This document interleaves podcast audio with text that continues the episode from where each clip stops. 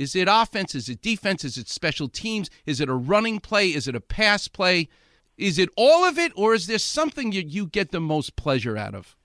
Well, uh, you know, my my uh, my pleasure was always the passing game. I was a quarterback.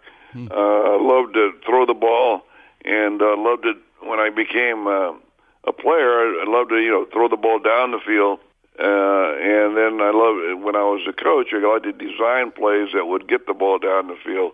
Uh, but that was it. Throwing the ball was was delightful. I mean, it was just exciting.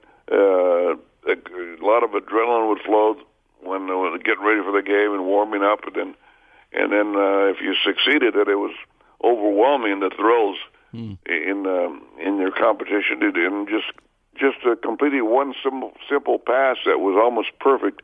You always look, you always work for perfection. Mm-hmm. Uh, wasn't always there, but uh, I mean that was where all the uh, excitement was. And when I became a coach, probably the most uh, fun of of everything was when you design something, you talk about it, and and you spend all week in planning your game plan, and then all of a sudden Sunday it works.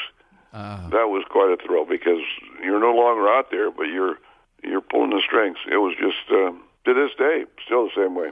You know, you're like you're like a surgeon, Tom Flores, in that regard. I mean, you go to surgery, you take a history, you do a physical, you look at the X-rays, the MRI. Now you open someone up, and guess what? The artery's not where it's supposed to be. The nerve is someplace else.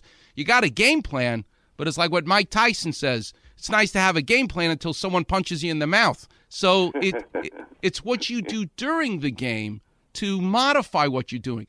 Listen, Tom, can I ask you? You got to run, right? Or can you stay on for another minute or two? I can stay on for another minute or two. Yeah. Cool. Then I All have right. to go. Okay. Yeah. No, I know. I know that, uh, and I very much appreciate. It. You're such a busy guy to make time for us. Tell us about what it was like in the '60s and '70s. We didn't really have offensive defensive coordinators. So John Madden is the head coach, but there is no title of offensive coordinator. Greg Papa says Tom Flores was the offensive coordinator. Tell us how it changed. What was it like in the 60s and 70s when you were an assistant coach for John Madden? Well, in the 60s, I, I was uh, I was a player in the 60s, and most coaching staffs were consisted of maybe four or five coaches. That was it, uh, as opposed to 20 coaches today, assistant coaches.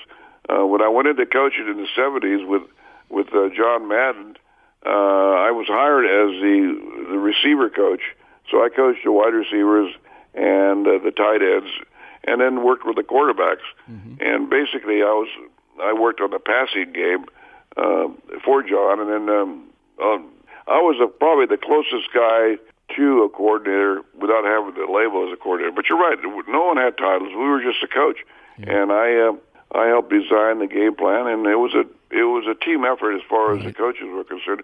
But we only had we didn't have that many coaches. In, in the 70s, we had grown to maybe seven coaches, 6 mm-hmm. coaches, and that was it. No special team coach until uh, until about the mid 70s.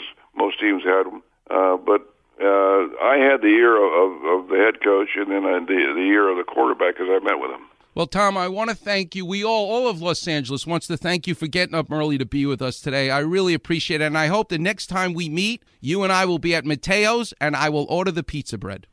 Remember Matteo's well. All right. Have a great day. Thanks so much. It's really a pleasure to talk to you, Tom. All right. The great Tom Flores from the Oakland Raiders. What a joy. A, you could tell the dignity, how quiet, how he just does not want to take the credit for everything. But man, he needs to be in the Hall of Fame. All right, coming up next, I'll take your calls. We'll do some clap revision. The number is 877 710 ESPN. You're listening to the one and only Weekend Warriors Show here on ESPN LA 710.